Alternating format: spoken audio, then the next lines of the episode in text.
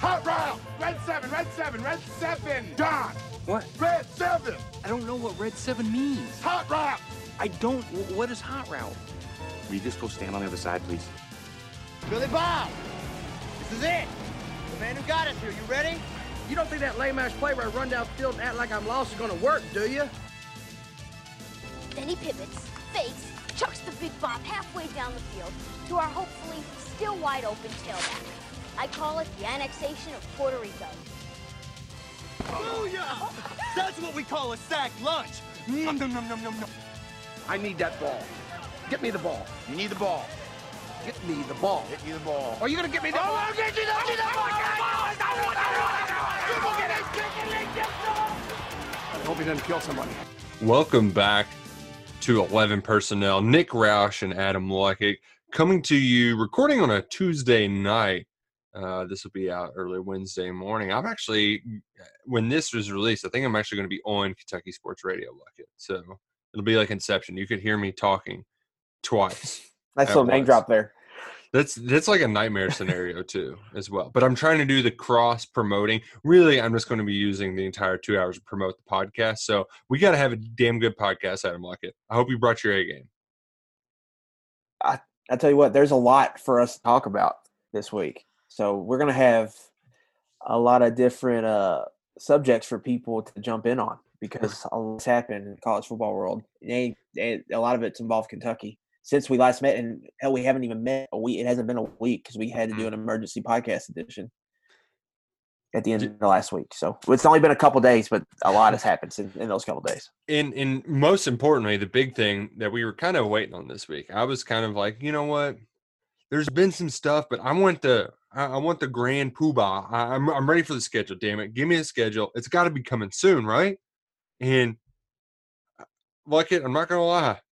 Uh, my my fuse blew today. I had I had a problem. Like, it's good that we we've taken some time and that we were too busy to record uh, Tuesday afternoon, because when the S E C announced a practice schedule instead of an actual schedule, I almost lost my bleeping mind. I mean, it was it was it was we were in meltdown mode at the Roush House. It was, I was not in a very good place. And I I texted you the night before asking you about like. kind of our content ideas for fall camp, and you were you were kind of telling me that yeah they're probably not going to start right when you think they are. It turns out it's it, that reason is uh, makes sense now because the S E C's kind of got this junked up practice plan uh, for twenty twenty. Which okay, so I, I found out uh, Monday afternoon that practice wasn't starting this week, and I was like, well, you know what? I guess if the schedule's up in the air, they can't be preparing as according to plan. If there's no schedule, yada, yada, yada, whatever. But my overall like thought process was they're taking away games. So how do you make up for that? You you have more practices. And yes, fall camp, it can suck. I've I've about third week of August every year, I show up to the interviews and I just mail it in because I'm tired of asking the same questions. They're tired of talking to me. I'm tired of talking to them, and because it, it's a grind. It's it's it's a grind. It's a meat grinder.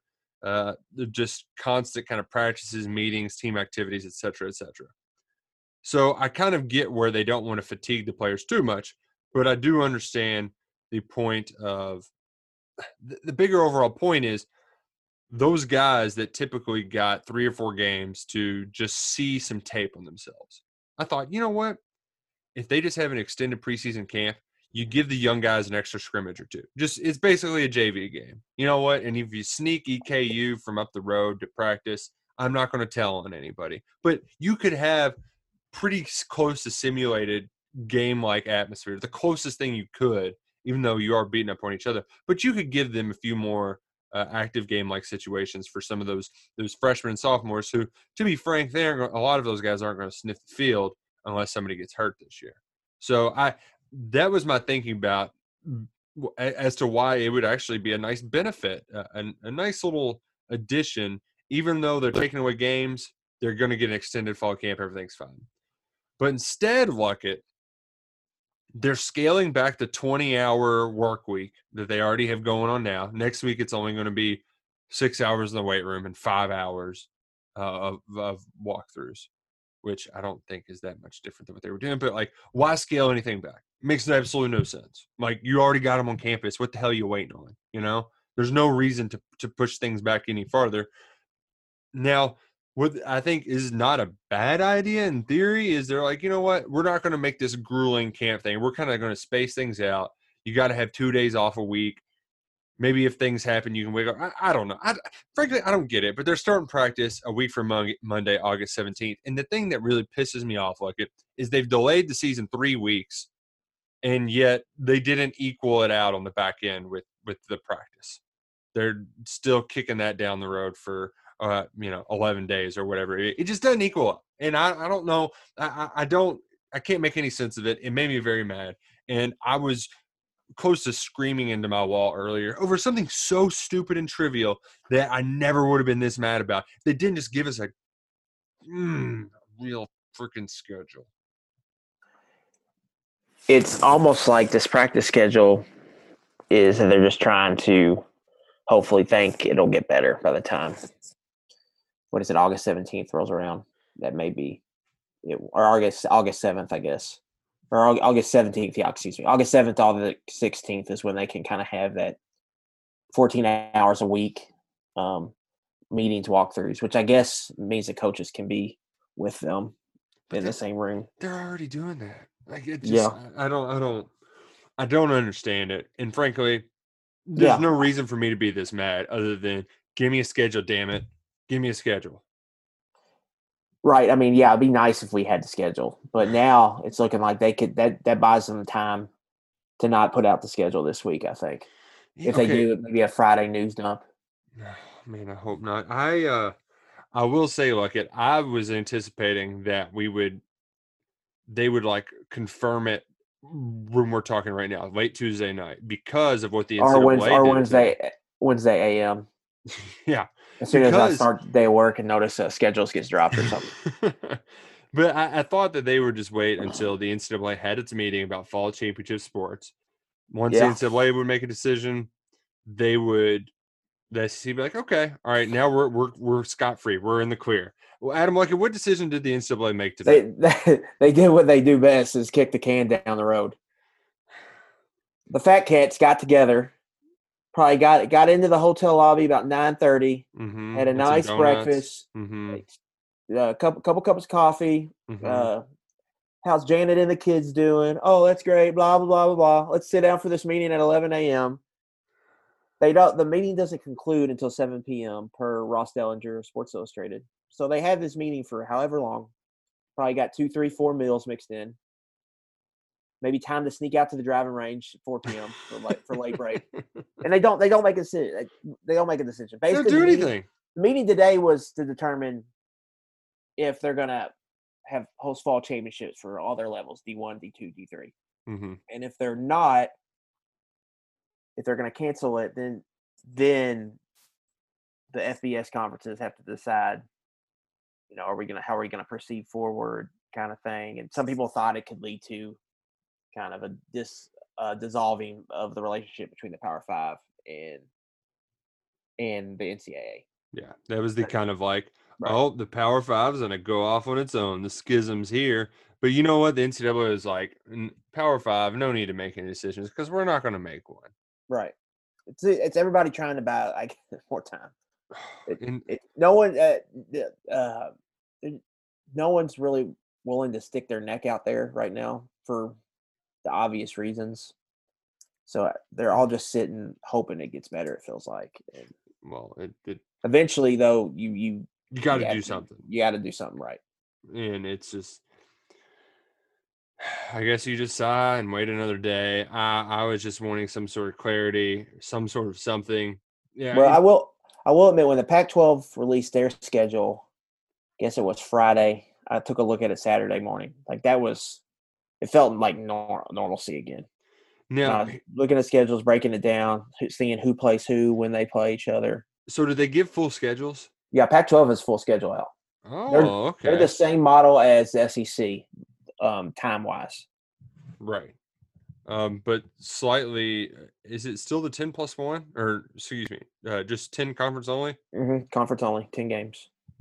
I uh, I did see that they're opening with rivalry games. A couple of them, not all of them.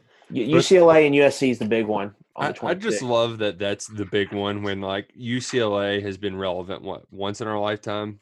Maybe. It's the jersey game where both teams wear their their home jerseys. And that's the only thing that's great about it. Yes, you get to see Keaton Slovis play, and yes, it's mm-hmm. at uh, the Coliseum. But, like, right. well, I mean, hell, what are they going to just put a bunch of banners up, like, all over the entire state? I mean, I don't know. I The the Pac twelve, you can't convince me, like, U S C, U C L A, the battle for L A. What a rivalry. It's like, okay, if this is Ohio State, Michigan, come talk to me, Big Ten. Like, that, you don't matter, uh, U C L A. And they play that game on a weird – they play it the week before rivalry week. It's usually yeah. – Way to say relevant. Because um, U S C plays Notre Dame every other year at home that that, mm. that Thanksgiving Saturday. Got you, got you. Um, but at least the Pac twelve gave us a schedule, but like it really, the Pac twelve got overshadowed by yeah. their own play, their own players. Their own players, and like literally forty-eight hours later. What was the, your biggest? So they the Pac twelve players they went on the Players' Tribune, ironically, which it turns out there was some kind of big report that the Pac twelve was paying the Players' Tribune and L A Times for coverage, like, which yeah, classic Larry Scott, like. You know what? We're not – instead of making good product, we'll just pay somebody else to, to say we how have How does Larry product. Scott – how does he still have a job? It's beyond me. Uh, yeah, it's like – like it, I think we could go in there and fart and it'd be – we'd be doing better than Larry Scott at the Pac twelve. But while he's concocting this grand plan for the way that they'll play football this fall, uh, a bunch of guys in the Pac twelve, a bunch of players – get together, and they start talking. And the way that a Cal offensive lineman put it, he saw an article on C B S Sports that said anywhere from five to seven guys will probably die, and hundreds of players will get it, if not thousands of people will get coronavirus. And they, that was actually a professor at University of Illinois that mm-hmm. came out with that report. He's a data scientist, I believe. Yeah, and he's actually kind of backtracked that a little bit. Oh, it was great. As soon as they uh, – on Monday, he already said, actually, I was now wrong, feels, and I can't find any good yeah. reason not to play. That now was that, his quote. Now, yeah, now that scientist thinks they can they can absolutely play. Now, he would he did say people are going to get sick. You're going to have cases. and But he did he did feel safe in saying that, you know, if one, two to three people would die, that's like a worst-case scenario, like very, very worst case. But he thinks they could have a successful season. Where before it was like five to seven, and then what was it, like thirty percent of the players get sick? It was bad. Like it was right. really bad. Right. And it sounds like the dude just forgot to carry a decimal point or something in his calculations. Right. And that caused them this big old stink. And look at – I just from synthesizing the countless articles, because there's a lot of stuff in their demands, but really this is this is another name for the Pac twelve players are trying to unionize. And – they're picking a good time to try to do it, and I think they're being pretty effective in their representation, getting instead of just like Northwestern, they're getting nine players from different schools to be the kind of face of it, uh, and they say they have hundreds to be exact. I don't know how much. We don't uh, know yet. Right. That's all but you're saying. They're at least uh, the, t- the the time where they have the, the chips and, and the scales are kind of tipping in their favor. It, the the timing's on their side, but like it, when you look at that list of demands, they threw a lot against the wall, and I, I don't know how many of those are going to stick. For me, uh, the big thing was that it's it's combined the two big issues that we've seen.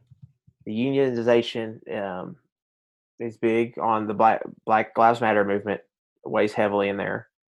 Um, they have a demand saying they want to have like this this board where uh, black, a black player from each school kind of has uh, like a like a group where they talk to like the head of the conference and they hear like their things and make sure like everybody's getting equality or whatnot. We're going to have an advisory committee. Right, right, yes. They love yes. those committees and panels and more committees and subcommittees. Right. Yeah. And then it's also big on the, the COVID nineteen, um, which they're, they're pretty much demanding testing, um, stuff and stuff like that. They wanted sure an independent. It, it goes back to what? What's the quarterback's name that's got the three decimals? J D E, J T R for U C L A.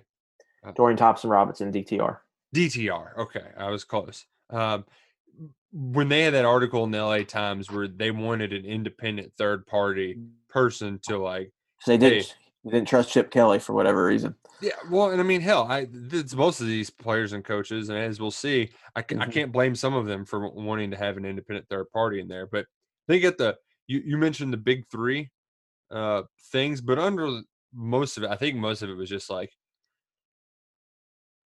it goes about the process at which every professional league went about like it. And that's the players union meets with the owners and they discuss what the players want to see. And then the, the, they negotiate.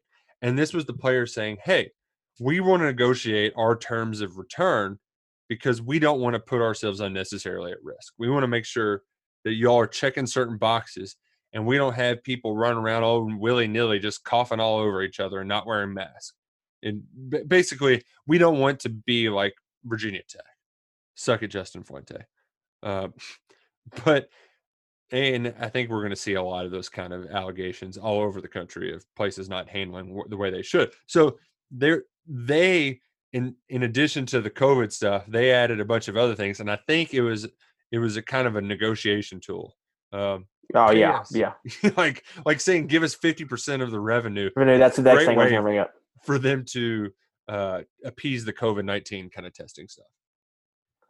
The big thing for me um, coming away from that was really kind of two things: the insurance thing. I think I, I don't know how that will work, but I, I would I think that makes sense, especially for football, um, because of injuries and the physical toll of the game. I think providing people with that would be a good thing because yeah, you hear football players have twenty years down the road having multiple surgeries for an injury um, that mm-hmm. that occurred playing the sport while they were in college. Well, and Luckett, if you recall back being on campus, being on campus the week after football season ended was just guys on crutches because right. they had just gotten yeah. their surgeries mm-hmm. after the year. So not on, and, and not only that, I think that benefit, hey, it just makes sense. Like it, throw the throw the people a freaking bone here. But from a career perspective, um, as the N C double A likes to say, not all or what is it? We're most likely to go professional in something other than sports. That's mm-hmm. stupid old saying. For a lot of them, yes, that's true. And unlike a regular student, their ability to build a resume to get their ideal career right out of school, it's tough. You know, you see some of these four for forty videos where, you know, they got guys interning over the summer, but it's not the same kind of resume that you or I could build up while we're going to school. It's just, it's just not because they, they don't have the time, resources, and what have you. But absolutely. It's so, a full-time job. They're going to school, plus they have that full-time job. Exactly. Playing a sport. And I, I think what the health insurance benefit does is it allows them to take their time building that resume before they get a career. They don't have to just go get a job at Amazon so they can have insurance in case they get sick or something. And, and that's where I think it can be really beneficial, not just to football players, but to everybody, where we don't have to rely on mom and dad's insurance till we're twenty-six. And if your mom and dad, you know, you, you have a little bit more option with your mobility. I think it really would take a, a burden off of people. And I, it feels pretty reasonable. So I like that you uh, included that. And the next one is just name, image, likeness. If the N C double A would just go ahead and get this ball rolling, I think it would alleviate a lot of a lot of problems and a lot of angst. And you know what, Luckett? Because I, the players in this negotiation, they're like asking for fifty percent of the total revenue, and it, it that thing comes off as like the coaches are paid too much. Like there was a demand in there saying, "Oh yeah, Larry Scott, they getting paid so much." Yeah, they want that to come down. Um, they want uh, other sports to come back or something. Yeah. Like, I don't know, like, how you can tell a business uh, they have to operate a certain way. But if you could pay the players, I think if you tell the players they get name, image, likeness, and they can make, you know, they can go out and do a commercial for uh, Brewing Bookstore in Pasadena or or what or whatever, yeah, you know, so right, they can make right. a couple hundred bucks um, on the side in their pocket, maybe a month. Hell, just fine with that, but working camps and selling their names is the the win Bowdoin football camp instead of now where they yeah. kind of have to be sneaky about it. They can't use their names to promote a camp. That's an easy way to make a quick buck. Um, but A, like it, it would require more meetings, which they like. The N C double A loves these meetings. They just don't like doing anything in them. They like taking, you know, eating their coffee and taking their golf breaks, like you said.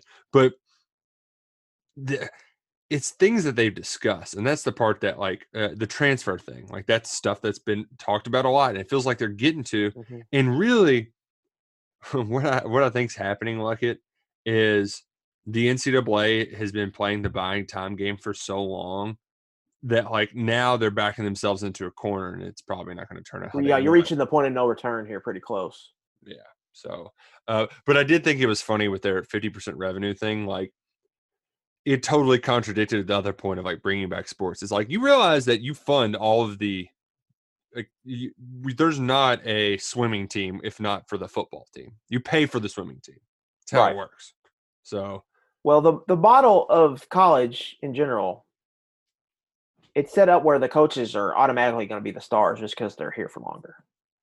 Yeah, like, players can only stay for so long, and you it's you're cycling. Like in football, you're cycling a fourth of your roster out, or almost, a, or over a fourth of your roster out, almost every year. Hell, look what Cal does. Yeah, and then on basketball, yeah, he's cycling eighty-five percent of his roster out every year. So, like, the coaches are going to be the stars, and they, like, I don't agree, because I saw some people throwing out there that coaches should make, like, you know, seven hundred twenty-five to one point two million. I don't agree with that, especially not big time, because I think they kind of they earn that money. The market dictates it too, right? The market. I don't think, like, like I don't think coaches should be a college football coach. I think making five million dollars a year is kind of crazy, mm-hmm. especially at, in the college football we're seeing, where, like, Mark Stoops, for example, he makes a certain amount of money, but why he makes that money is because of the conference Kentucky's in has dictated that, and Kentucky it's is willing to pay, was yeah, and was willing to roll the dice with him. And lock him into this contract that would eventually long-term pay off for the school if he would stay around and if he was successful, and which it has worked. But when you look at it from an outsider's perspective, you're just like, well, well Jesus Christ, it must be nice to, to do that, to be, you know, a fringe top twenty-five team and make, you know, this five million dollars a year or whatever with incentives. But I think, you know, the market dictates it, and I think, like, these guys are the stars you need. Like, for college sports to exist, you're going to have – coaches are going to be big names. They've always been. And that's always going to be at the same. So I, so telling them they should, can only make a certain amount of money was something I didn't – that wasn't really what the players were asking, but that was something people were throwing out. Well, and so the reason why they load up their demands with that is for the negotiation tactics. The only problem is, is it clouds their overall goal. Is because your hot take artists, your Stephen A's, your whatever show is on S F S one, they grasp at that. Your Danny Cannells of the world, they just get all takey and everything, instead of, like, saying, hey, these guys just want to have a voice and, and come to the table. And, you know, I mean, we saw what happened with State of Mississippi. You've seen the proposed flags, uh, the dog pee egg bowl flag. That's official. That, that is in. Yeah, it's a player empowerment era. All no because of Colin it. Hill. So, uh, like, that's why I, I I don't want to do the, well, it'll be interesting to see, or I'm curious to see how it plays out. But, like, it doesn't feel like that's too much of a ask that the players have some sort of neg- – like, every league to get back to playing, the M L B, the, their players union has to negotiate the terms of engagement. Mm-hmm. And I just don't see, like, that doesn't feel like a very radical notion for me in the college athletics world. Um, so I don't know. And, and I also, we, we talked. Well, it just gets to, it, it gets to the point though, when, like, at some point players are going to, you know, they have a union, but at some point they might want representation mm-hmm. on an individual basis. So at some point, like, they're gonna they're they're not gonna be able to deny that, like, if an athlete wants to go out and get somebody to represent him, to handle to be like his handler or agent, mm-hmm. that, that's gonna they're gonna have to allow that here eventually down the road. And how they kind of, because that's always been a stance of no no no no no, and well, I think that's something that definitely is gonna have to happen eventually. And it's always been a thing, and no, no, no. It goes back to everything we said on either the the podcast or molding the other. But just because things have always been the way they were doesn't mean that's the way they, they should be. And right. And I'm reading a book by our friends over at S B Nation, that the the Sinful Seven book. Look at, I'm sure you've seen them promoting it. Spencer Hall, Alex Kircher, Richard Johnson, and mm-hmm. it it's. They basically made an old Western as an allegory for how ridiculous the N C double A came to be what it is today. And it it, it really is kind of ridiculous. But it, it gives me a like, hell, the the cheating problems that they were worried about back then, it's it's it's a tale as old as time. So to act like that all of a sudden if a player has an agent or I could go for a good recruiting scandal right now. Because the, I mean, any okay, yeah, any anything right now would be great. But like, the schools are going to cheat as long as there's as long as you're playing sports. Tom Brady and the Patriots, for God's sakes, were cheating. You know, like people cheat to win. I Astros. It's an ugly truth, yeah. And you know what? They're paying for it now by getting beaned all the time. And Joe Kelly just meh, meh, meh. People cheat.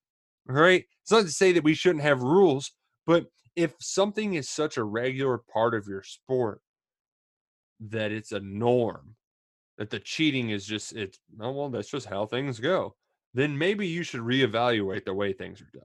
Um, but yeah, I, you know, I don't want to get into like a whole, like, I swear to God, I've had this argument on my radio show with T J a thousand times because we got nothing else to talk about right now other than, oh, paying players. And I, I know it gets people worked up, but this is the, if you couldn't tell, things are coming to a point with all the uncertainty in the yeah. air right now. And N C double A also lost their teeth a few years ago. What, what do you think was the moment where they did? North Carolina?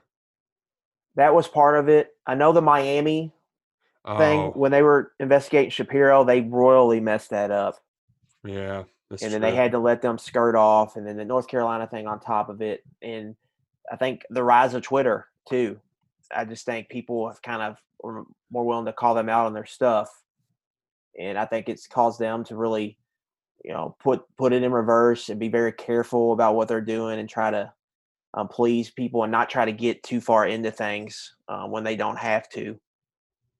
And I think that's that's been a, a big a big part of all of this, is that the N C double A Um, used to would you know would bite back on a lot of this stuff, and they're they're just not anymore. And it gets to the point like what like they're going to break off eventually for football. I one hundred percent believe that. I just don't know what that looks like and yeah, what the, yeah. what they do. What if it have if it has an effect on other sports? Like would would Kentucky, would Kentucky break off, but then? Like the basketball team go and join, like, I don't know, the A C C for just basketball, just because, you know, the football team would be off in their own place, but where would basketball go? I mean, I don't know what that looks like. Yeah. yeah. Then, so we're inter- It's it's definitely um, interesting times we're in, in right now, but we're all just trying to figure it out. But it does feel like um, the N C double A with this act of just kicking the can down the road again. Yeah, they're just trying. They're just trying to avoid, uh, just sit in the corner and hide almost, um, and wash their hands of any kind of liability of any sorts. Um, you, you, you, you, you conferences, you figure it out. You mentioned Twitter, Luckett. There's two tweets that I, I we don't have to dig a lot into, but that really raised some eyebrows. One of which very uh, controversial about our guy Gary Patterson, mm-hmm. who country music star. Uh, as we all know him, first and foremost. Secondly, head coach at T C U for the last umpteen years. And as we saw with the players at Iowa and calling out Kirk Ferentz, which, by the way, the fact that they like did some investigation two years ago and found there needed to be change and there wasn't, like there was a culture problem, all this crap. They, whew, Iowa, that was a bigger mess than we thought. But T C U, Gary Patterson, that's another one of those like culture guys who pretty old school. But he's he, got a statue outside their stadium. Yeah. I mean, he brought them to, from Conference U S A to the Big twelve where they're playing with the big dogs. I mean, he's their most successful coach ever. And and he had a player tweet out that Gary Patterson used the N-word. in reference to him. And mm-hmm. uh, I, I don't know. Uh, I wish I could pull up the player's name uh, right now. But it, essentially – redshirt freshman linebacker. And he transferred from Pitt? Is that correct? He's from Pittsburgh, Kansas. Okay, that's where I was confused. Uh, and uh, he was a kid that uh, was like a you know high three-star. It was a pretty good recruiting one for T C U. They got him out of Kansas, but then he had some grades issues, so he didn't. So he he showed up late, a lot like he showed up in August, um, kind of similar like what Lynn Bowden did when he came to Kentucky. It was like mm-hmm. a late arrival to camp, um, it, and then and then didn't really play in like three games last year, but preserved his red shirt. Well, and the way he, he basically tells the story of like trying to get more playing time, trying to do this, and Coach Patterson, he got mad at me because I tweeted about my girlfriend on Girlfriend Day, and then he got mad at me. Dylan Jordan's his name. Dylan Jordan. And then he got mad when uh, he said I was using the N-word to talk about my friends or something like that. And Patterson used that instead of saying N-word, he said something like that. And that just, I think the the way, I mean, not a good look. We can both agree on that. Now, he did have, play, like, one thing for him. He had a bunch of players, notably African-Americans, all come out and support him. And even got even players on the team came out and said, he said it in a way of, like, do not say that in our meeting rooms. Right. Like, do not say that. But he did what it looks like he did actually say the, the word. Like yeah, he, he didn't say don't say the N-word. He said don't say, and he said it. It's it's yeah. like a, uh, he, he called the shit poop, you know, like right. You, you can't say it. You just can't say it. And so not a good look, but it's also goes to show you stuff does not happen behind closed doors anymore, Adam Luckett. It just doesn't. No, no, no. These players have voices, and they're getting, now that more than ever they're seeing they can use them, use them mm-hmm. for whatever reason. We saw another thing down or up at Washington State with Nick Rolovich. Oh yeah, I'm, thank you for bringing that up. See, ladies and gentlemen, Adam Luckett, he wrote down the things this week. I did not. Um, I had a child screaming at me today, so I'm going to blame my son. He's going to be my excuse. But I'm glad you brought that up because we're in a war of he said she said with Nick Rolovich, where. I, I don't recall if there was a if there was a Washington State representative that was listed as a media contact, but um, do you, do you have the actual the the I don't have the post pulled up in front of me, um, but I have a, a article Adam Rittenberg wrote for E S P N. Okay, because you um, can get the kind of the dirty details out for us, right? So basically, um, Cassidy Woods, who's a wide receiver for Washington State. He has uh, a sickle cell trait, um, and so he would be at an enhanced risk um, during coronavirus. So um, he goes to Rolovich um, and tells him that he's opting out of the twenty twenty season because of this, because of this uh, medical issue. Um, and basically, Rolovich um, says that's fine. Yeah, it's um, cool. But but he you know but he says you can't have you can't be in our locker room or whatever because. You can't you, you like it's for players only. He also asked in in the you, yeah that's what I was getting to. He's got he also asked him about um you gonna be in this unity thing. But this when it was le- it, it was released. It happened like a day after the unity thing came out, so a lot of people assumed it was just kind of real time, but it would actually happen before um before that ha- before that occurred. And from Rolovich, I think his statement kind of. Um, insinuated that he didn't really know much about the unity thing at that point, or the the union that they're trying to start. It uh, and I got the quote pull up here. Yeah, here we go. According to the Dallas More or the Morning News, wherever that's at, um, the COVID stuff is one thing, but joining this group, it's going to be different. If you say I'm opting out because of COVID and health and safety, I'm good.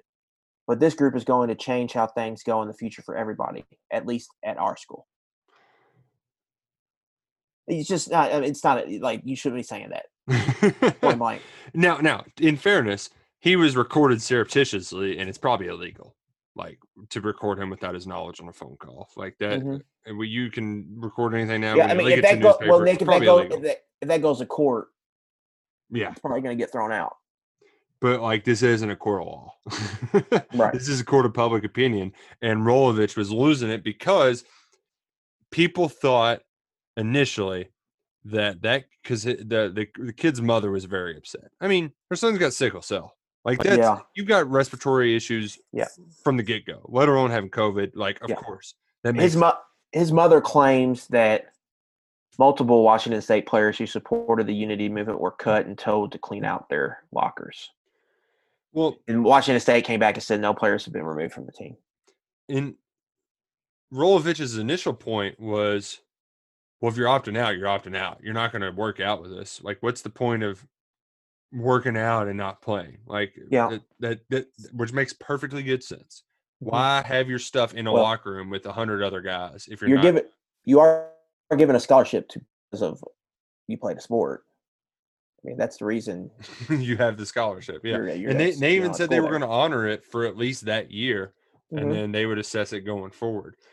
He just only got in trouble because he asked, well, are you in this unity thing? And that's where, uh, this is Rolovich for him. I think it's obviously a learning experience, but this guy has never been at a Power Five program. He's never had um, a ton of media and scrutiny. Like, the biggest place he's ever coached before this was Nevada and Hawaii. So, I mean, Washington State's not even that big, but it is a different. It's a different level. It gets a different amount of attention. Mm-hmm.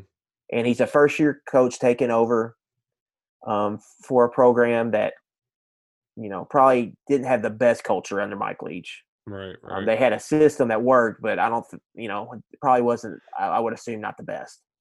Um, and they they're coming off a really tumultuous season. Um, they've had two players die in the last two off seasons. Mm. Uh, Helinski, the, the quarterback, commits suicide, and then they had a starting safety who overdosed this past off season. Man, so I mean, it's a, you know, he's taken over kind of a volatile situation uh, there, and he, I think you know we we we're seeing some of it. Is inexperienced how he handled this. Yeah, it, um, you, you just got to be smarter. Like you, every conversation you have, you have to assume it's being recorded. When you're well, when you're in a when you're in a level of power like that, it's it's volatile. Albeit they've been successful recently, and that was always kind of the thing with Mike Leach. Is they're like, well, he's in Pullman, it doesn't really matter because it's Washington State. You know, he can kind of be mm-hmm. goofball up there and get away with it. And Uh, well, when when sports aren't actually being played, you can't really get away with things like that. Um, but really, the way that, I mean, if if they're not, if he's not being recorded, that's not a big deal. What I think is the bigger deal, Luckett, as far as coaches messing up, alluded to earlier, our guy Justin Fuente. Ooh, ooh, not not I, good. I've been, I've been talking about this a lot. I've thrown it out a few times. But there's a lot of there's a lot of signs there that it's not gonna it's gonna end pretty bad pretty fast. I don't know if we get to it this year, but I mean it's gonna happen pretty fast. And Caleb Farley, um, who might be the t- best corner in the country, he's gonna be a first round pick. Mm-hmm. Comes out and says, you know, I'm not playing this year. I'm gonna focus on the draft. Uh, did um, did he say his parents were sick or he has a condition? Yeah, I, I just – the big thing I got was the quote that he shared after he opted yeah, out. Yeah, yeah, yeah, yeah, The co- uh, about the COVID protocols or whatever they had going on. I, I've got the quote pulled up now. At our workouts, I started having deep concerns about staying healthy. Guys were going home, going to Myrtle Beach, coming back to campus, and we weren't getting tested. We're all together, working out close to each other. You have n- no real idea who might have it, if anybody might have it. One day I looked around, and we were like one hundred deep in our indoor facility. No mask. It's not a good look. And this is this is on the heels. He did the little thing where he acted like he was going to go somewhere else this offseason. And I think mm-hmm. he was even spotted going to the interview. Where was that? Do you remember? Baylor. It was Baylor? Okay. So you had that whole snafu. And then uh, there was him firing a bunch of people before last season. Like, there's been a lot of red flags. And if you look at their – the transfer portal, the amount of players they've lost. There's been a ton. And this was a guy who, I mean, that was seen as like the home perfect run hire. hire. Perfect yeah. fit. Mm-hmm. That's how it was sold. I mean, same – I mean, even more so than Mike Norvell, uh, the most recent Memphis coach to dip out and, and go Power Five with, to Florida State. I mean, this was seen as a home run. And, man, not a good look for, for Fuente. And and you just juxtapose it next to the other big name that opted out, Rashad Bateman, mm-hmm. uh, first team. And how that was handled. Yeah. I mean, he, he basically, he had like a two minute video that looked like it was put together by the folks at Minnesota. Mm-hmm. Just like, he, you could, you could hear in his voice, like, this sucks. I want to play. He had twelve hundred yards last year. twenty I mean, yards per catch. Yeah, they were going to be in, in. Even though Phil Steele, I think he had picked fourth in the division, surprisingly. But I mean, they were Tanner Morgan's top ten in Heisman, uh, the quarterback. He's top ten in Heisman odds, and doing that without Rashad Bateman probably not going to be able to happen. And the way that uh, P J Fleck could have been pissed off that he's losing his best guy, but instead it's you know roll the boat, sky you my, you know, like very cordial. And it really didn't have – it had less to do about with what Minnesota's doing and just everything overall. I think it just – there's how you do things correctly and how you don't. Um, it seemed like Farley left and kind of uh, – you know, Fuente did give a statement saying he, you know, he loved him and supported him. But then Farley goes and, you know, kind of takes a shit on the program a little bit. Yeah. And then, and this is on in like the uh, Peter King's column too, is what he wrote it in. Yeah. That's, that's yeah. a big goes deal. To the biggest, the biggest N F L outlet you can go to. You know, that's probably what, what is that Monday morning? That's probably the most read weekly column uh, in sports column or sports. I mean, it's up there. Yeah, what do you think? I mean, it's, it's, there isn't really anything like it anymore. Like it's the last of that old yeah. standard, and like the old guys still go to it. It's it's kind of like Raleigh for diehard football fans mm-hmm. uh, back in the day in the back page of Sports Illustrated. So uh, pre- pretty crazy to put it out there that way. Right. And then where you see Bateman, it's just totally different. Like he works with Minnesota, makes a video, um, gives a message to like the fans, and then, you know, seems like very cordial. Mm-hmm. And on the other hand, it was just, you know, not as good. Do you so, think this is- day, I just think some signs there with him. Do you see this uh, – I, I still don't think that we're going to see a huge amount of players opt out collegiately. Um, I will – I thought that, but college players take their their leads from what the guys in the professional league do. And we're seeing a lot of N F L guys. Not big guys mm-hmm. um, necessarily, but a lot of kind of guys that signed a one-year kind of deal kind of thing, just taking the year off. So that, that makes me wonder. I think we're going to see more than I've, I originally thought. Well, uh, you, as we mentioned earlier with Twitter, you, you've heard some of their concerns. I know there was a guy from L S U who said he lost like twenty pounds uh, trying mm-hmm. to, to get over coronavirus. He was telling everybody in Baton Rouge to get y'all's chickens together, to paraphrase. Did say there is an Indiana offensive lineman's mom who went on this big spiel because her son lost like thirty pounds and a few weeks for having COVID. And then you have closer to home, Terry Wilson tweeting out simply got some Brand, stuff to think. Brandon about. Echols had a Brandon Echols had a similar tweet too. Really? Mm-hmm. Ooh. Ooh. But if you go, did did you hear Terry's Feinbaum interview? I did, and this was it goes against what you would think. Like, like what he said there was pretty much like, you know, it's been normal. We can't wait to play, kind of thing. Well, with, and with, that's that's a lot why happened since then.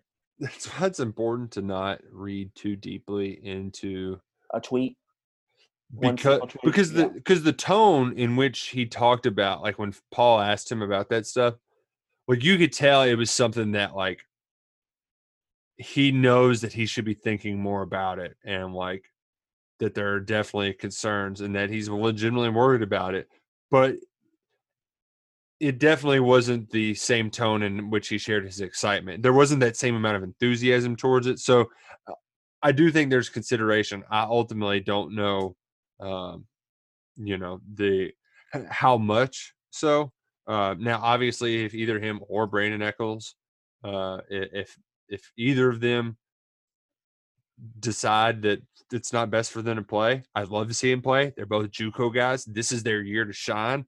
And I, nobody wants to see them succeed more than me, but if they feel like that's what they need to do to to keep their family set, they're both going to be new dads soon. I'm not sure when Echols is expecting, but I know that's right around the corner. You know, you got to take care of y'all's chickens.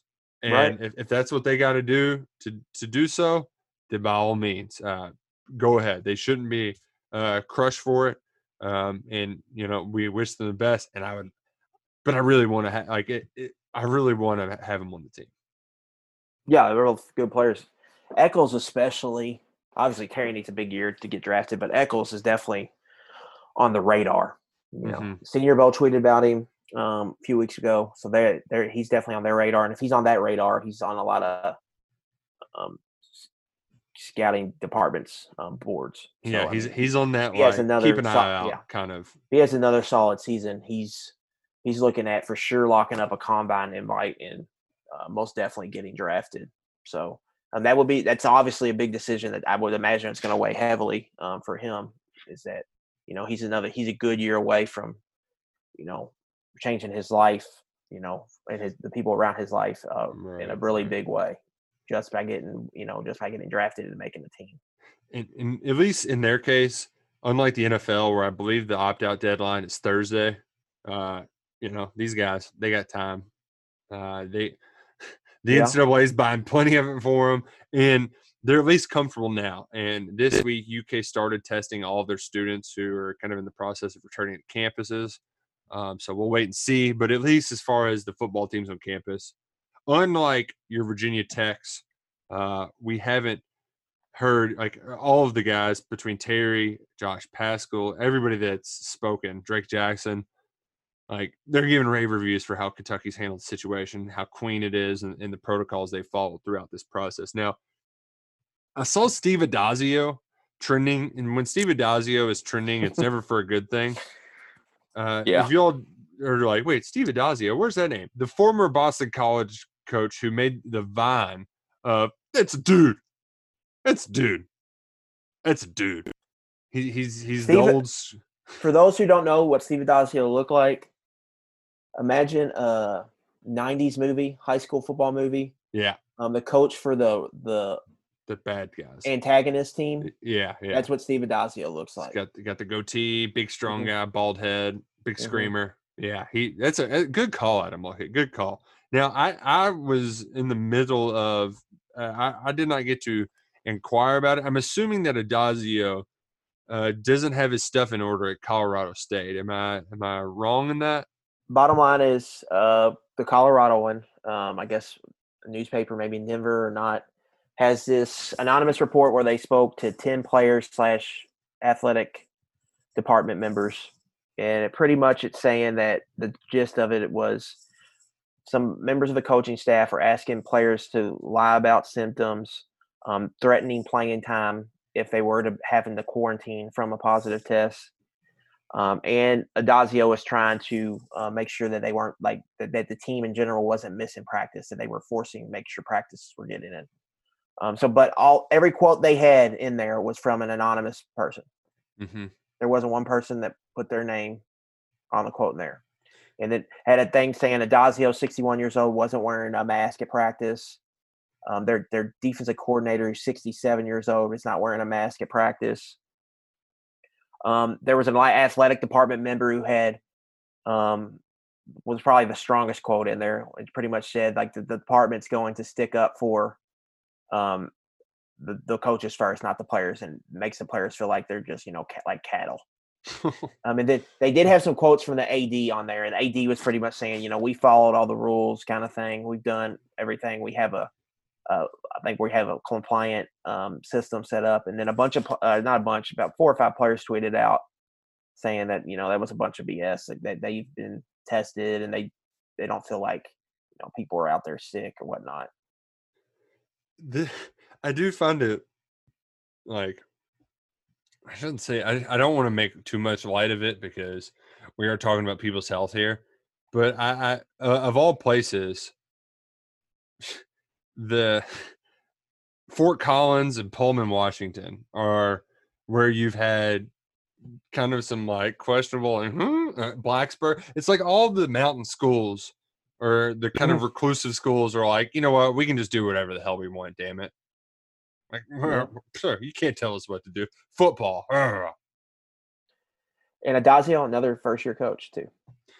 Yeah, and – where the culture's not in place. Like you go, you go in the first year, and it's it's it's a cross for, for really the players. They have to learn to do something a totally different way. Mm-hmm. So there, there's obviously some butting heads that goes on there, and there's obviously some guys that either get run off or leave because this is not who they want to play for. Right. And so I, I obviously a situation like that, this is not, you know, not the best, not the best, uh, not the best kind of environment to go through something like that. But for Adazio, like those quotes, I mean, it, they're bad. Like if those, if that's true, like guys on his staff are telling his players to lie about symptoms so they can play. Like that, that's oh, that's bad. You can't be doing that. That's a fireable offense. It really is. It's it's almost like you're getting a new boss, but on the first day, the the fire alarm gets pulled, and all of your computers and information and everything's ruined, and you've got to establish some sort of working relationship out of that, because that's kind of the mess we're in right now. And uh, so, you know, it's it's very lame of me, but I really do feel bad for like all the parties involved, because I'm I'm sure Adazio is one of those hard asses who doesn't know how to do anything but be a hard ass, and he yeah. was probably going to piss a lot of people off no matter what. So you add the coronavirus stuff in, and there's just going to be increased skepticism. Mm-hmm. Uh, so, and when Adazio left Boston College, he had a bunch of players come out and say, you know, he was kind of a turd. yeah, yeah, and. It may, it makes you wonder, like, why Colorado State went for that guy? But well, he got um, he got Urban Meyer's seal of approval, because when they were hiring, right. they used yeah. Urban as like an advisor or something, and oh, they ended man. up hiring him instead of um, I think it was Ohio State's running backs coach who played at Colorado State, came down to him and Adazio. Well, obviously, it's. Um, There's messes everywhere, and luckily right now at Kentucky, we don't have to take out our brooms um, and clean it all up right I'll tell now. You, the one kind of saving grace through all of this, um, for me at least, I've gotten really into it more than I've ever gotten into it before, is just recruiting. It's still chugging along. So, like, following that, it's kind of been like – usually recruiting is too much. Like, there's there's so much stuff you got to go th- – you yeah, know, got got yeah. hoops you got to jump through. But it's kind of been like through all this kind of like, well, recruiting's still going on, and that that's that's the normalcy we'll go through. So I'll just follow – I'll be following a lot more recruiting. So that's that's kind of the upside-down world we're in right now. Oh, and the, my favorite recruiting story was Ken Talley, the uh, ju- rising junior. So he's in the same class like Dan Key and all them. From Pennsylvania, four-star edge. He, he releases his top thirteen, and he wants to make a decision this year, which – is the dumbest thing I've ever heard on like two fronts. Because why why are you in a rush to make a decision this year? You're a junior. Like you, you got two, you got another year. You're gonna be able to take visits. But when Kentucky was a finalist, which final final thirteen, what a ridiculous number as well. Justin Rowland Justin Rowland reached out to him and asked about Kentucky, and he was like, well, I like the school and I like K F C. Which just you know what? It's beautiful. It's absolutely beautiful. And as Drew said, hey, you got to – for a lot of these – I mean, election season is coming up. And for a lot of folks, it's all about name recognition. And what do you recognize with the name Kentucky? Fried chicken. Fried chicken's delicious. I want to go there. I can't blame them whatsoever at all. Whereas like Florida, you think of Florida Man. Or you think of reptilian and crocodile. Just all that gr- – uh, Tennessee sucks. Like there, there's a lot of really bad things. So I, good for you, Ken Talley. You go, Ken Talley. Then we also got another, another crazy recruiting story. Armand Scott was hacked on Twitter. Oh wait, was that the official line? Yeah, he spoke oh. with uh, our guy Justin Rowland, and that's what it was. It was he oh, was he hacked. Ended up saying, okay. I I saw that his post deleted, but Armand Scott, who, I mean, we we all he's a big big receiver, uh, from Cleveland area. I forget. It's one of those Heights schools. Euclid. He, oh, oh, it's on it's on Heights. I'm so shocked there. Uh, and not Avenue of Champions either. It's Euclid. He uh, he tweeted one early morning, my recruitment is one hundred percent open. When I saw Jack, I, I saw Jack going to write the post. I was like, Jack, what the hell's going on here, man? Like, I can't find this anywhere. And he also, he's got a bunch of really, like, stupid social media names. He's impossible to find. I, I learned media. a trick, too, for you, Mister Roush. I was going to tell you this, but I'll go okay. ahead and tell you now. Yeah. On the twenty-four seven, on their profiles for twenty-four seven, they have the, the Twitters linked in there at the bottom. It's a, it's a game change. I was going through because the written offers came out this week, so I was I was going through kind of Kentucky's list, seeing if they released um, any other school other than Kentucky. And I found a Twitter linked at the bottom, and it's like that for all of them. It's it's a lifesaver. It's handy dandy because his name's like Lil yeah. Cuddy something. Lil, po- I, Lil Pone or something. Yeah, like I'm not going to find the pony or whatever. Right. Right? Yeah, yeah. But he, he it had been deleted, and it was like, oh, my gosh, what's happening? And I saw mm-hmm. where uh, Josh Helmholtz, he's the yes. Midwest guy for Rivals, he said that, uh, well, Oklahoma and somebody else have been more interested. Ohio State. Yeah, they're, they're pushing real hard, so maybe that could be the reason why. But the official line is he got hacked? Yeah, he got hacked. Then I think he went on lines to say something along the lines of, you know, like he's still listening to other schools. Like he's committed, but he's still listening. Yeah, and even though we kind of tried to make so that it, other, other – It's a high school football recruitment. Like, yeah. you know, you know. Don't overreact. This is how it works, man. We we also like have tried to make the decommitments thing like an other people's problem. Mm-hmm. Like, oh, Kentucky, they're just getting the underrated. Well, there, there's going to be some decommitments. It just it's going to happen. That's that's the game. Yeah. So uh, look, I know you wrote a lot of things down. I feel like we touched on yeah. a lot of them. Yeah. Uh, Phil Jerkovich, Notre Dame to Boston College, getting cleared. That was what I wrote down, and I didn't even bring you idiot, Roush. That's good um, for Joey. I think that's good for Joey Gatewood's case. Now, the only difference is Jerkovich is transferring closer to home. Right. But he's he, from but he lives Pennsylvania. in Pennsylvania, and he's going to Boston College. So it's not like – I don't know, I, I don't know what the mileage is there. I wouldn't think it's super-duper close, but I think that's um, what they're in this boat. They, they transferred because they couldn't win a start job. Yeah, Gatewood so, was ranked like thirty spots higher than Jerkovich. Uh, in the same twenty eighteen recruiting class. Did you see the video Boston College put out? No, I didn't see it. Very funny. In fact, I might – I kind of want you to watch it on air and react to it. I know that's not good radio.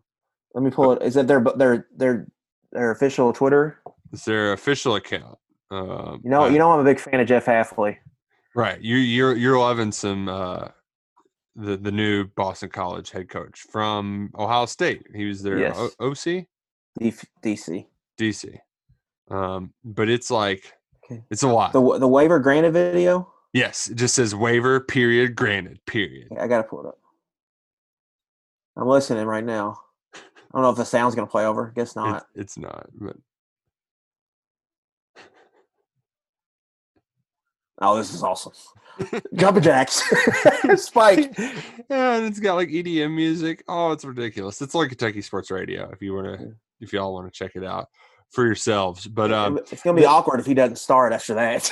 Well, he, I, I'm sure he, it was noted by some B C writer. He's the odds-on favorite, so yeah. It's well, certainly, I mean, the guy starting right now is a walk-on, so like he's the only. Well, and they're they're playing Notre Dame this year, so yeah. There's at least an interesting storyline there. Mm-hmm. Um, we don't know if Gatewood would be playing Auburn because, well, don't know the damn schedule. Um, so the Wayne game. We we do know that Lynn Bowden's taking reps at quarterback for the Raiders. I saw awesome that. that. I saw the O C come out and say they're going to use him for some plays. Pretty much admitting they will be running the Wildcat offense with him. Yeah, which, I mean, hell, it worked pretty well at Kentucky, you know. Ronnie Brown had that one year. So, like, mm-hmm. why not? I mean, you're the Raiders. You got nothing to lose at this point. Well, that's how you have to use Lynn, like we talked about. If you're going to draft him and use him, you have to be willing to go all in and mm-hmm. kind of get funky, uh, move him around, use him as a gadget player. You do what and do and get creative. If you're not going to get creative with him, it's you're wasting your time and his time. And you know what? I would much rather have him in in some of those goal line situations than Derek Carr. So I mean, what's it going to get worse? He's going to fumble out of the end zone yeah. again, like mm-hmm. ooh. Um, which one week till Hard Knocks, like it. One week from today, Austin McGinnis is going to be America's sweetheart. It's happening. Did you did you watch? Uh, E S P N Plus does kind of a college version, but it goes into the season. Last year they did Kansas. This year, you know who they're doing? Uh, they picked Wes Miles. I would think that they'd want somebody entertaining. Um, You're, yeah, you're right along those lines. Uh, so I'm thinking like Jimbo Fisher. I don't know why we got the L S U guys. I don't know if he'd well, let him in. With, they're sticking with Big twelve, but they're doing Oklahoma State this year. Oh, God. Uh, right so, after all that stuff yeah. happened? Yeah. Oh, man. Yeah. I wonder so if those cameras those first were there few for ep- that. Th- those first few episodes I'm going to watch. I watched the Kansas one, but they really – they don't – it's pretty cookie cutter. It's like uh, highlight like, videos. Monster, yeah. Monster, Les Miles fires his O C, and they don't like – it's just like – they give you a little like a, a line, a sentence or two on the screen, and then it's just on to the next – you know, the next – that's it. I was like, oh. Really? That's all I get? That's it? I don't get at least kind of like Miles kind of explaining behind the scenes why it had to be done. That's all you get. So uh, I, I don't. I think they'll probably skirt away from that, but it will be. Did uh did D J Elliott get a lot of screen time on yeah. that? Uh, that's awesome. Man, D J Elliott. So I only watched. I watched probably watched five or six of those. So I got to like the third or fourth game of the season, and then I yeah, you're done. Kind of zoned out after that. Well, we don't want you all zoning out if we talk too much longer. Uh, but I don't know. We might be back here if they drop a schedule sometime this week. We might not. Who knows what's going to happen? We're kind of playing things by ears, but so are they. Yeah, everybody is right now. But uh, we appreciate y'all for listening to eleven Personnel. If it's your first time, go ahead and hit that subscribe button. And thanks for hanging with us for the almost hour of conversation. Uh, if you want to leave us a review, uh, we, we'd appreciate those five stars. And really, we're just happy that you're listening to us talk a little bit of football as the season it draws nearer, even though it's farther. And I don't know. There's still games scheduled for three weeks away, Luckett. So, you know, mm-hmm. maybe we're going to have football soon. Sunbelt came out today, said they're going to play full slate. So we should get some more announcements from the other small leagues. But yeah, I don't know. Like, I don't know. I don't know what it's going to look like, man. Kind of. We're, hey, we're flying by the pants of our seat. And that's what makes the day-to-day blogging grind. The, the weirdest, the weirdest offseason ever. The no. weirdest and the fastest offseason ever, or at least to me. It seems like it's flown by ever since March. I haven't even really dug into my Phil Steele either. Because it's just, I don't, like, it's not Weird. Like I've got all this dead time to like study up on teams. I'm I'm wondering what player on which team is mad now. You know, like there's yeah, something it's, happening. It's, it's weird. It's a mad, mad. We just need we need practice. Well, I was hopeful practice would start so we would get some information, whether good or bad. But now we're we're gonna have to wait on that. So it's just like I don't know, man. It's like a, like we're living in the Twilight Zone. I don't know, man. We're living in the Twilight Zone. Tommy Chong or Adam Luckett, you decide.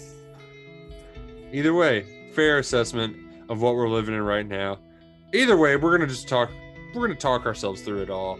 Um, we hope you all enjoy listening to all of our conversations over the coming weeks. Hit that subscribe button to get them all coming to your phone. It, you'll be the first if you hit subscribe. Sometimes it takes a little bit long if you don't. So hit subscribe. And keep us locked in each and every week when we come to you with a brand new episode of eleven Personnel. For Adam Luckett, I'm Nick Roush. Go Cats, go Kroger.